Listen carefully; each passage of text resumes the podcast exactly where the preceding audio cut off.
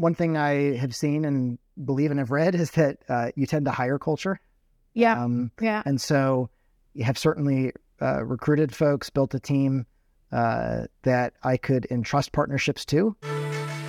If you're a tech leader looking to learn today's best practices for leading high functioning teams, you're in the right spot. In each episode, we learn from today's top tech leaders as they share their successes, their failures, and their lessons learned along the way. I'm Debbie Madden, and this is the Scaling Tech Podcast, your blueprint for scaling tech teams. Let's dive in. Hey everyone. Today I am so excited to be chatting with Ian Lotinsky. Hey Ian, how you doing? Hey, doing well. Great. Um, so we are going to be talking about a, a, subject that is near to dear, near and dear to my heart, which is how to be a good partner when you buy from a vendor. And I love, I love that we're talking about this topic, and I love that you're talking about this topic because Stride is on the other side of that equation.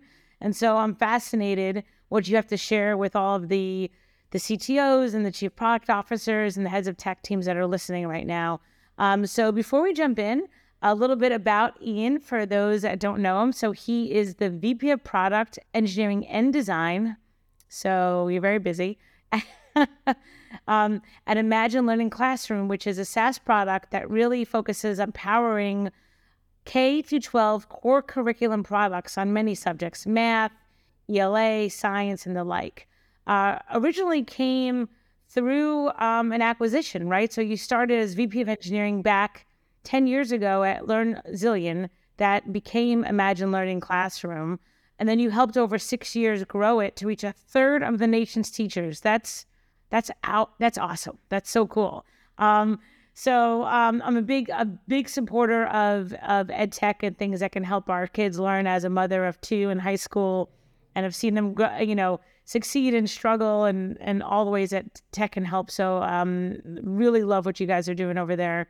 Um, and so now, as we're talking about, you know, how to be a good partner, let's just back up and say, okay, one of one of the jobs to be done as an engineering product and design leader is determining how to achieve your goals, right? And sometimes that's through your in-house team. Sometimes that's buying licenses. Sometimes that's buying a team, right? Like a, a software engineering team or a design team.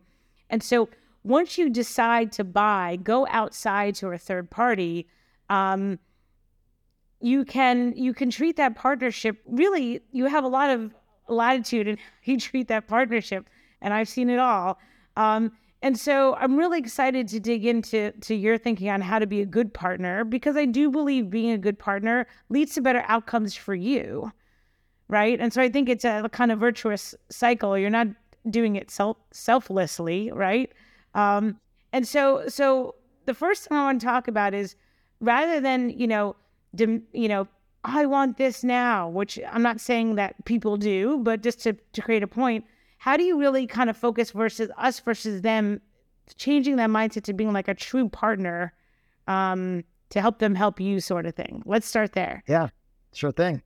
Yeah, I think a, a large part of it starts with uh, understanding the people on the other end of the Zoom call or uh, the, the conference room table and understanding how do they see themselves um, what value do they believe that they bring to the world? What value do we bring to the world? How do our individual and mutual goals uh, meet in the middle uh, just to um, to further both groups and uh, at the end serve the people uh, who are going to be using our products? Mm. and so whether it's a um, it could be a service provider who's uh, providing uh, engineering or design services to uh, a SaaS product or a platform as a service product that you're consuming, uh, just it starts with really understanding each other. And uh, the more you can understand each other, the more you can find areas for mutual alignment. Right? You can say, "Oh yeah, like we know where you're headed, we know where we're headed, um, we know what we're aiming for, what you're aiming for. Let's uh, look for win-win opportunities." Um, you know, in this relationship. Now, how do you how do you go about that tactically? Have you seen it work best when you understand um, the core values of the company you're working with? The, what motivates the individuals? Do you actually have like a kickoff meeting? Like, what are what are like one or two of the things that you've seen kind of really sure. get to that outcome? you just described? Yeah, I'd say that uh, my posture is similar to that of an interview. Uh, Okay. And the way I approach uh, interviews is more asking questions to learn about what others self disclose. Um, and not just coming with an agenda of here's exact, you know, here's what we need, and you need you have this timeline, these resources to do it. You know, can you do it? Yes or no? Good. Let's sign contracts. It's hey, tell us where you're headed. What have you done before? Uh, here's what we need. Do you think you can uh, help with this? How would you see yourself help uh, helping with this? Um, and uh, learning more about uh, just their DNA uh, as a company, you know, in this case, and understanding how they see themselves, what they think their strengths are, um, and looking to have them just just reveal more about what they're what they're after, Yeah. uh, and uh, yeah, looking for ways to leverage that in a way that you know they're excited about uh, working together rather than just racking up. Uh, you know, time tracking and, and Right, you know, sending right, a right. bill or or selling you a product that ultimately you're going to grow out of, uh, you know, too quickly because it's not aligned with the mission or vision of their company uh, or where their product's headed. Yeah, no, I've, I've, I've I agree, and I've seen that work really well. And I think paired with that, um, I've also seen this idea of uh, aligning around how do you ask questions, right? So, okay, so this is this is you know, we we start off the relationship with an interview style, to seeking to understand, like you said, and then and then stuff happens, right?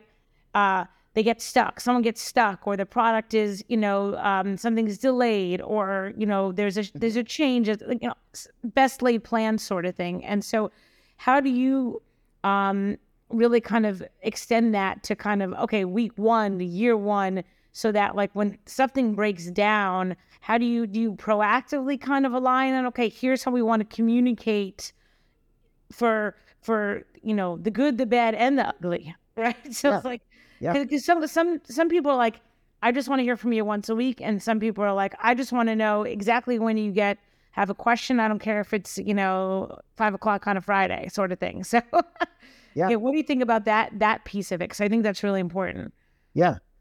Um, the way we typically handle this, if it's the services side, is being close to the work and the people um, just like you would a new employee, where over time, maybe there's a tighter cadence, but then as progress is made, as Yeah. trust is built, as as the team is reaching a certain level of performance, there's less, you know, less check-in, less time necessary because you are working well together. You are performing as a as a group, right? You think of the um, uh, just the model of uh, group dynamics in terms of forming, storming, Mhm. norming, uh, performing. Once you get to that norming, performing stage, kind of back off, Mhm. uh, you know, those interaction, the frequency of those interactions, because you can just trust that yeah, this is going to work well in our in our system.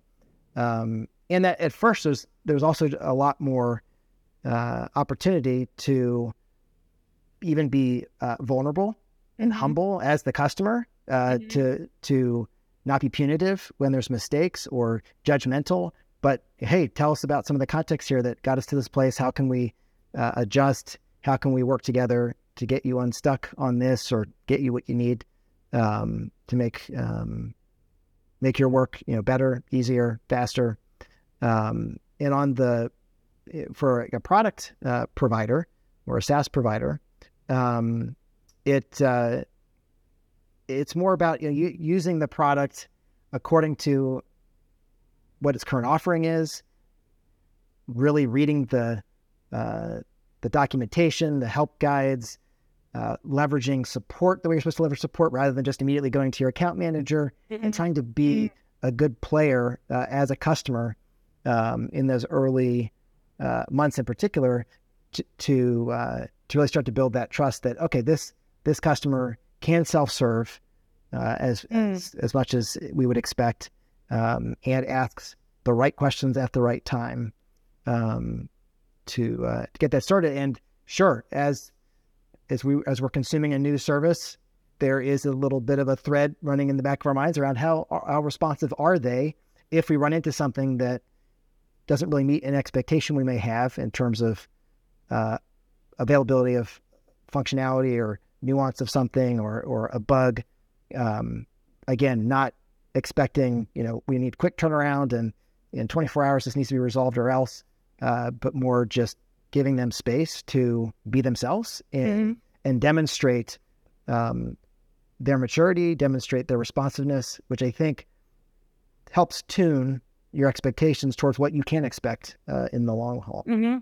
Yeah, no, I think I think that's really important, and and you talk you touched on two things that I want to dig into. We talked about um, communication, right, and we're talking about those communication loops, and adjacent to that is, you know, how do you as the customer get good at providing feedback, right? So it's not a, not only about the cadence, but in the and you touched on this a little bit, but I want to ask you a little bit more to, to dive into that a little bit more. Like, how do you is it is it about the not only the timing but the specificity of it, the who you talk to? Um, do you kind of um, you know wait? Okay, let me wait and observe and listen for sixty days as the customer, right? Like, how do you how do you approach giving feedback, whether it's a SaaS provider, a services provider? Um, yeah, what's your best practice there that you can share with us? Sure. So we try to um, project a bit what we would think folks would expect of us if we were the ones providing mm. uh, the service. Um, and uh, would look at things like are the people responding to our questions or inquiries informed about the, their own product or service? Uh, do they understand um, the the questions we're asking? the technical nature, especially if it's you know in this realm of, of engineering or, or mm-hmm. tools, um, and uh, or do they redirect us to the right folks at the right time? If it's mm-hmm. you know if they're a tier one uh, support rep, you know, are they escalating this to to someone uh, in a few business days um, to just reassure us that this is something they're paying attention to and they know where to uh, you know where to route this and it's it's so I just had like um like a a traumatic flashback. So my one of my one of my first jobs out of college, I worked for a customer uh, support team for a SaaS product, and first day on the job, someone calls me up, and I had no idea what they were talking about. They just started, and I was like, "Ooh, what am I supposed to do? Am I supposed to escalate this? Am I supposed to solve it?" and so I think I think there's a lot of that, right? Getting getting good at providing the feedback, and then really what I heard you say was kind of listening and looking for like how is it then how does a workflow within their organization right to kind of help yeah. help get that get you to the right place? Um again it's going to benefit you and it's going to ben- benefit them. And i think i think you know a um, I, I, recently was was talking to um, Diana Larsen, and we had this amazing conversation. She just wrote a book called "Lead Without Blame," and um, this this relates. So it's okay. What? How is this system set up so that when there is feedback, it's not that okay. This is you. We are blaming you. This is your fault. But rather, okay, let's understand the system so that we can understand where, like, how to navigate the system. Yes. Yes. I think it takes a lot of empathy to understand the context in which these humans are working in, and a lot of times it's uh, not the individual, but the system. And uh, yeah. was was even just reading. Uh, a few days ago uh, about, I think it's called the theory of constraints, where if you hyper focus on any one particular part of an overall system, you can accidentally optimize that piece, but create a problem for the bigger system.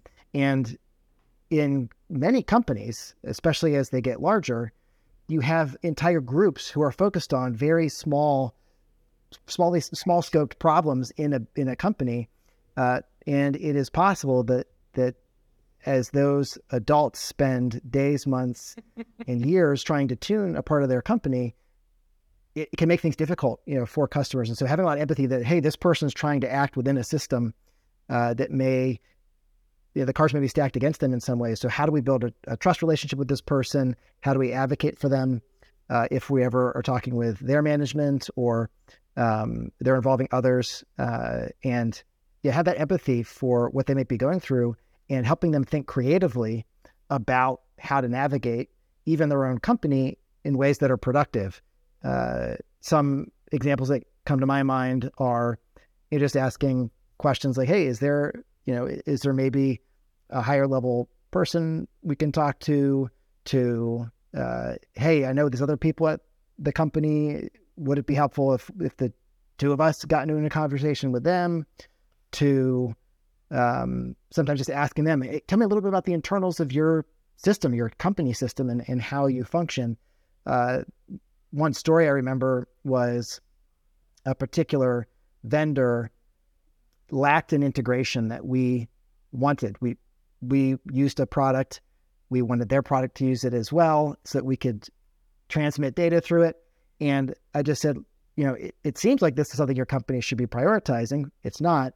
How do how can I help raise awareness for this? And they said, well, you know, we get a lot of uh, we we place a lot of emphasis on an online forum that we have and customers asking for functionality.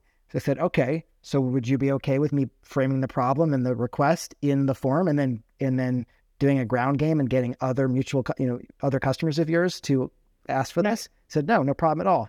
And um, have done this twice now where post the problem, post the proposed solution, the request, and then knew other companies that were using this vendor and just said, hey, we're guessing you want this too. Can you go to this forum and upvote this thing? Um, and sure enough, it netted results uh, in both of those cases. You know, playing this uh, grassroots uh, game, uh, but it wasn't just a game; it was legitimate, right? right. Each of the exactly. people who were upvoting legitimately wanted this. They just didn't know how to impact the system. You're not saying, "Oh, pretend you want this thing." You're saying this is how we can collectively raise yeah. the visibility of this thing that we all know we are already all want. Yeah. Right. Exactly. And I think you know I think that's that's genius. Um, and so yeah, that that gets into um, you know you're talking about like how do how do work within this system and outside the system, you know whatever the system may be, creatively to really make sure at like you you know advocate in the best way possible in the most visible way visible way possible to get the things you want and you need onto the roadmaps of the of of the companies that you're working with. And listen, it might not. We're not saying it's going to work perfectly every time, but if there's something that you need and you know others need it, and there's a way, you know, um, to collectively elevate the need, then I think that's genius. Um, and so, is there any other like what else have you seen anything else work uh, as well yeah. as that to get to get stuff onto roadmaps? Yeah, there was another one that I've I've used a few times successfully, which is to just offer to pay to have something done, mm. pay more. Um, Interesting. Uh, in one situation, uh, we were using uh, a prior company was using an open source project. Uh, we needed geographic uh, geographic related functionality added, mm-hmm. and one of my engineers just said, "Hey, why don't we offer to pay the uh, maintainer of this open source project to get this work done?" He does consulting. Let's just let's do a deal, and we did. Uh, paid for that. Um, there are others that are not. You know, they're proprietary. They are proprietary um, platforms or systems where I said, hey, you know, we're this is so strategically important for us, and we would like it to be in your sphere of responsibility um, and maintenance. Uh, we're willing to pay for this as a one-time project, mm-hmm. you know, cost. And it's gone one of two ways. Either vendors have said, yeah, sure, we'll take X number of dollars to make this happen. Uh, to others saying, well, you know, when we actually got talking about it, we really have been wanting to do this uh, as well. Um, and to hear a customer say, like, we're willing to put money into this uh, to get the solution, it just, it communicated how important this is uh, for, for you as a customer and other customers. Right, right. And so we're just going to, you know, you're not, we don't have to pay for it. We're just going to elevate this in our uh, list of priorities. And right, right, and I, th- I think like the theme to this whole conversation is is is you know really going back to being that true partner, saying, okay, these are these are you know some ideas that I have. I'm in some cases willing to pay. Um, some cases willing to elevate the external visibility. And then further, um, in other cases, I don't necessarily have a perfect idea. What do you think? Like how right. you know Is it Yeah. sometimes it might be if I wait six months, I'll get it. Sometimes it might be there's an adjacent solution that no one's thought of, right? I mean, there, there's lots of solutions, but the, the the the key takeaway that I'm hearing is, you know, if you're thinking about this as a instead of just kind of beating that drum, I need this, I need this, I need this, I don't care about what you need. I, I just care about my needs, which you know usually ends poorly.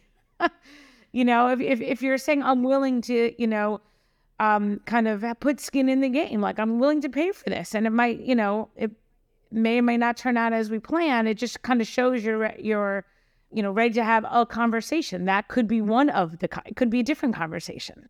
So I love that. Now, like here's the here's the flip side of that, right? So um is is there any is there any negative side to this like if you feel like all right the, you know okay ian you know your your vendor's like when we work with ian he's a partner. Um therefore we can you know he's a pushover or something right? Is it like does it negatively impact uh negotiations or negatively impact you know if they maybe they don't think you're going to walk away because you're a good partner right? Does it ever come back to bite you Yeah, it's a great question. Yeah, um, I think, I think uh, really what the answer hinges on is how do you view this partner, and are you looking at it from an accounting perspective or an economic perspective, where maybe you're worried about the dollars and cents.